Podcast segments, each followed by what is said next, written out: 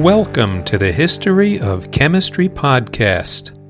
I'm Steve Cohen, your host, and this is episode 98, Surface Chemistry, in which I talk something about, well, surface chemistry as practiced in the early 1990s.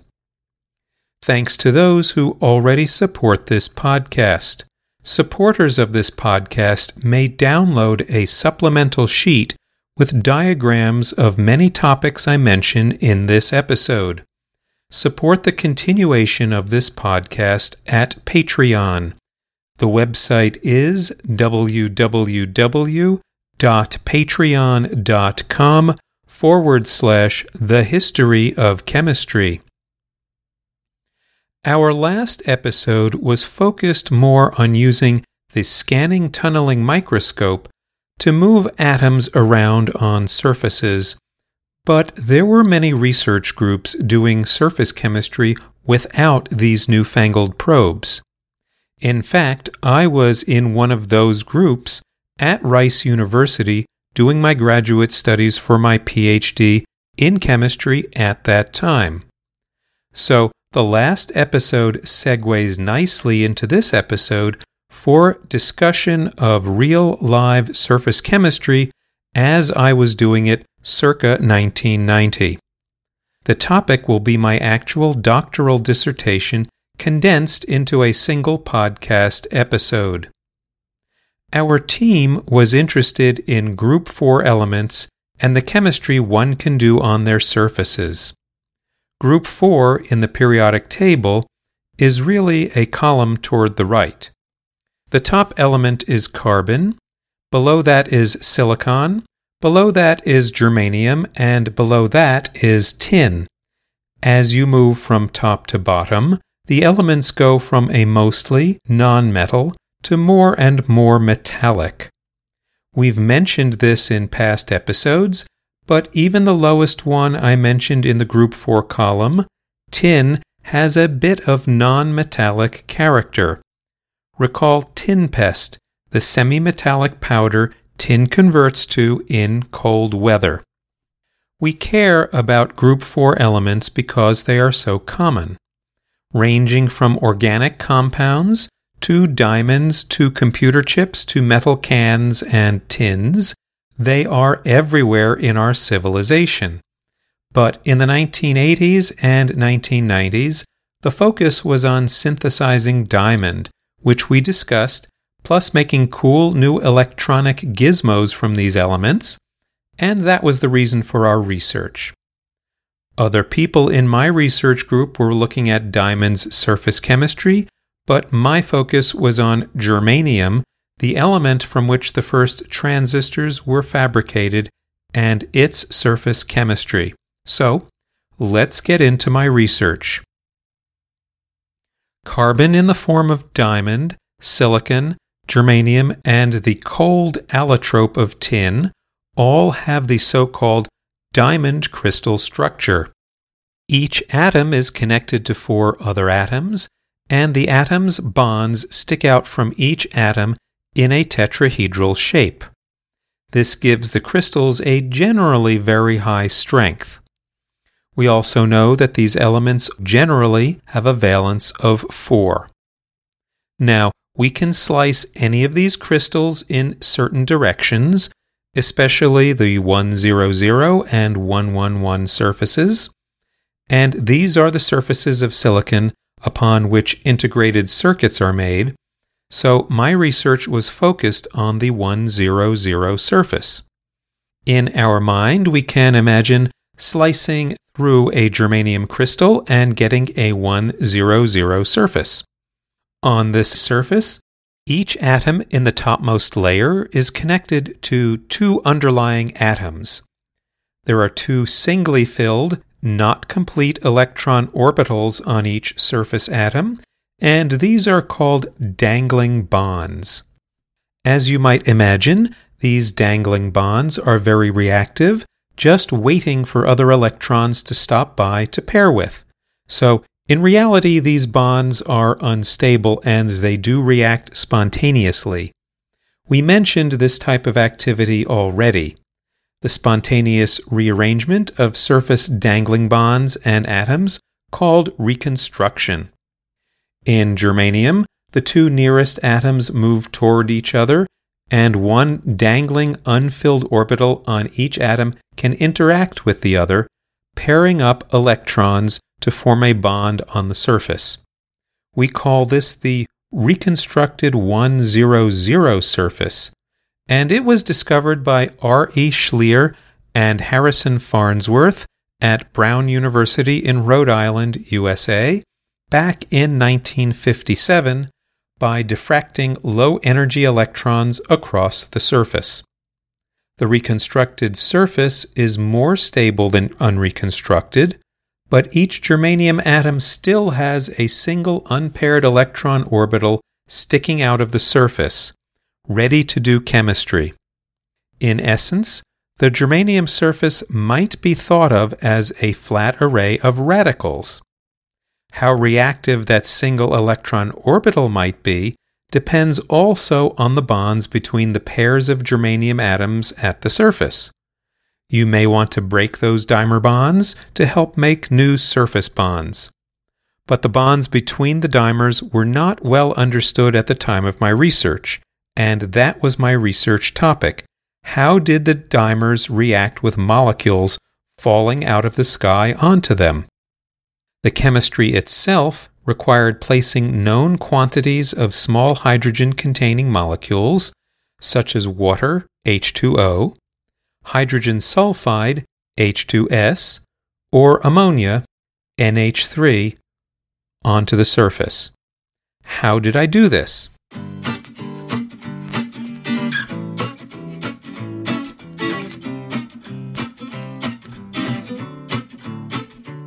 First, our group designed a stainless steel cylinder which the Rice University machine shop in the Space Science Building's basement fabricated. This was our ultra-high vacuum chamber, and with a lot of tedious work, we could bring the air pressure down to 10 to the minus 13 atmospheres, so that it takes about 1 hour for a single layer of molecules to coat a surface. We included various special ports on the chamber to which we could attach gas inlets and viewing windows and ways to manipulate and heat the sample inside. Almost every part had to be metal because most polymers give off solvents in vacuum. To clean everything, including the sample inside, you wipe the surfaces with acetone to remove the oily grime. Then you bake it all for maybe a day so that all the rest of the crud and adsorbed molecules fly off. The chamber had electrical heating tapes wrapped around all parts. But the sample itself was heated in a most interesting way. Remember that germanium is a semiconductor. Therefore, you can force enough electricity through the sample itself and heat it up, just like an incandescent wire inside an old-fashioned light bulb.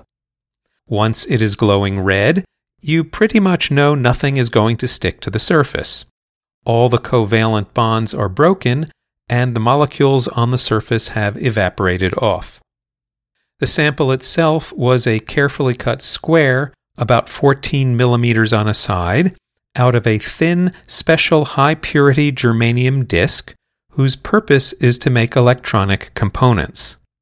The disk was sliced along the 1-0-0 crystal face, so we knew what surface structure it ought to have. Germanium is a gray material, kind of silvery, but you can polish it to a mirror finish. It is also fragile in a brittle way, so if you stress it or drop it, it fractures like a piece of porcelain. By the way, the disc wasn't cut exactly on the crystal face. It was cut at about 5 degrees away from the face, which leads to surface reconstruction of the atoms with dimer pairs all in the same orientation between the atomic steps. Complicated, but it works. At the time of my research, it was known that certain molecules break apart on the surface of germanium and silicon 1-0-0 crystal faces and stick there. molecules like water, halogens like chlorine and bromine, which have 2 atoms per molecule, and ammonia all seem to break into 2 parts, which we can guess are H plus OH for water, single chlorine or bromine atoms, or H plus H2N for ammonia. When the sample cooled down after baking, we then let in a known amount of gas through a special custom-designed nozzle to spray on the clean surface. We published a paper about our custom nozzle in a technical journal, by the way. After the molecules are sprayed into the chamber, the molecules do whatever chemistry they do, and then we test the surface. Our way to get a good idea of what was happening on the germanium surface after coating it with some hydrogen-bearing small molecule was to heat it again, but in a slow, controlled manner, and see what molecules came off. I mentioned this in a previous episode and called it thermal desorption. Because we carefully controlled the rate of heating and monitored the temperature, our version was temperature-programmed desorption. Detection of whatever came off was using a mass spectrometer, so we could see different masses of molecules leave the surface at different temperatures. There is a mathematical relationship between the surface temperature where the molecule leaves and the strength of the bond it has to the surface germanium atoms underneath. Therefore, we could calculate the bond strengths for the different molecules leaving the surface.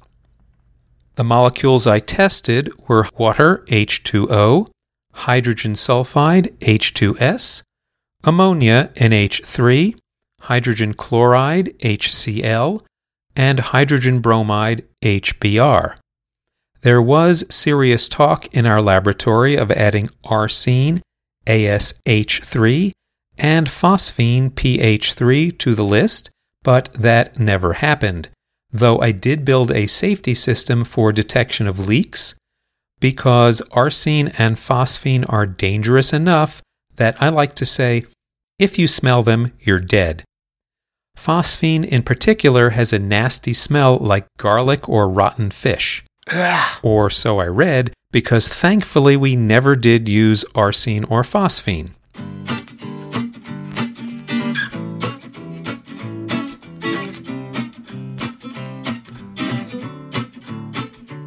So, what did I find? We compared the reconstructed germanium surface with pairs of germanium atoms moving together to known molecular analogs, specifically disilene molecules and digermene molecules. These are compounds with a structure like the organic compound ethylene, with an alleged double bond between 2 silicon or 2 germanium atoms. They were relatively new compounds, only known since the early 1980s. As you go down the periodic table's Group 4 column, the amount of true double bonding falls.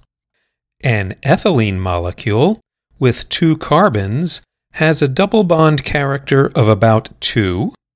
A disilene molecule has a double bond that's really about 1 3/4. And a digermene bond is closer to 1.6. In fact, these latter 2 molecules aren't even linear. Their extra atoms hanging off the ends of each silicon or germanium are bent downward, very similar to the structure you imagine for a reconstructed surface. Therefore, we speculated that an entire array of surface-reconstructed germanium-paired atoms was not a single bond plus a dangling bond. Rather, we said it was more prudent to consider the surface atoms as more, or mostly less, like double-bonded germanium atoms, with a bit of orbital perhaps sticking up. This idea of comparing means we invoke a theoretical model. We know that the molecule isn't exactly like a surface, it's just a molecule. But some aspects are similar enough that presumably we can draw some kind of analogy based on the properties we care about. In this case, we focus on the double bond itself. We can also compare the chemistry of known disilene and digermene molecules to the chemistry I found at a germanium surface. We know that these double bonds, specifically the pi bonds, are weak in these molecules. We also know that you can add molecules across the double bonds of these molecules.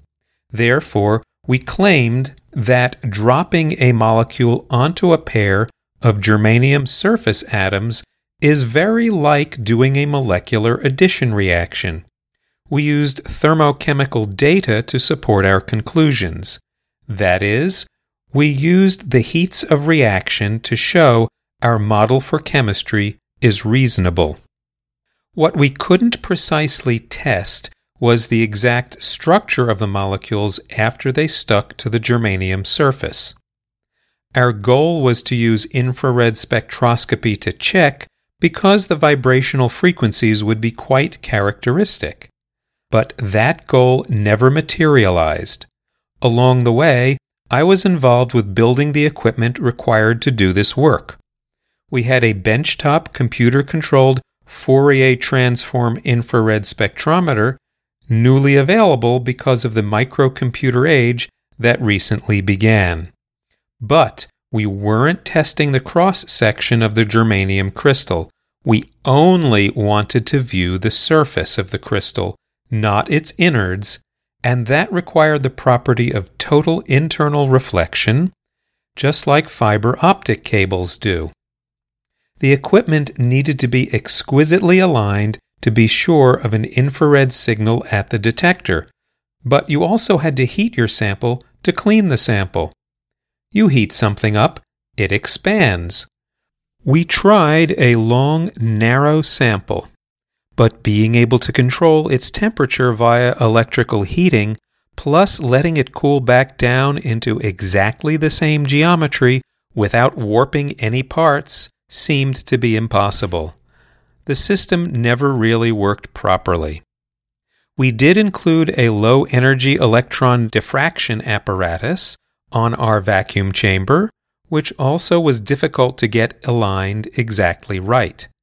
So there were a host of difficulties with our setup, and only the thermal desorption part was reliable enough to get data. And that's the way science works, or doesn't work, always. It can be, and was, very frustrating and scary for me that the apparatus may not, and often did not, work. All of these results, plus mathematics, graphs, diagrams of the apparatus, chemical reactions, and charts, plus 108 footnotes, I wrote up into a book called a dissertation to summarize what I did for the rest of the world. If you search the Rice University digital dissertations, perhaps you can find mine with the title Reaction Kinetics and Mechanisms of Inorganic Hydrides on Germanium Surfaces.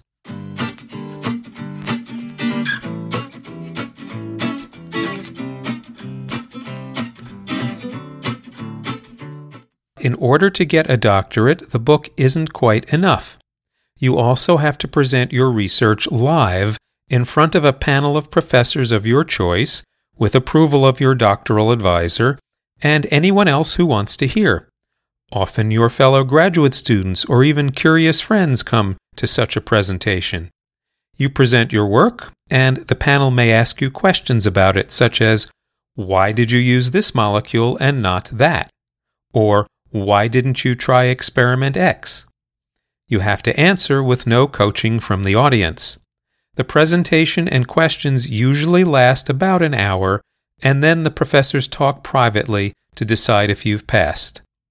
If the professors agree, and you write it all up in a book, then you can claim to be a Ph.D. Yay! Immediately after my presentation, to calm down from all the stress, I went to see the totally silly and mindless film, Wayne's World. Really. For most chemistry graduate students, there are additional requirements, such as taking some advanced classes. In my case, as I mentioned in an earlier episode, I took classes on quantum mechanics and molecular spectroscopy. I also had a class in high-temperature, high-pressure chemistry, plus a class on organometallic chemistry. A further requirement is to be a teaching assistant in an undergraduate laboratory, typically freshman general chemistry, organic chemistry, or physical chemistry laboratories, assisting students with setting up the equipment and grading their laboratory reports. But the central theme for a doctorate is the research. The entire graduate school process took me nearly 6 years. The length of time is not fixed for scientific research, and if it works fabulously immediately, maybe you can finish in 3 or 4 years. Some people might need 7 or 8. So if you encounter someone in graduate school, the absolute worst question you can ask is, when will you finish? That's an entirely unanswerable question because it's the process that's important. You might say that it's one of the last vestiges of the medieval apprentice system still around. Graduate school can be highly stressful, and many don't survive that stress, whether from doing the research or from writing it all down in a book. I saw graduate students who were ABD, all but dissertation, drop out. I saw students leave because they felt that their research wasn't Nobel Prize worthy. A Nobel Prize would be nice, but it's not the point. The point, if you want to be mercenary, is the degree, the diploma.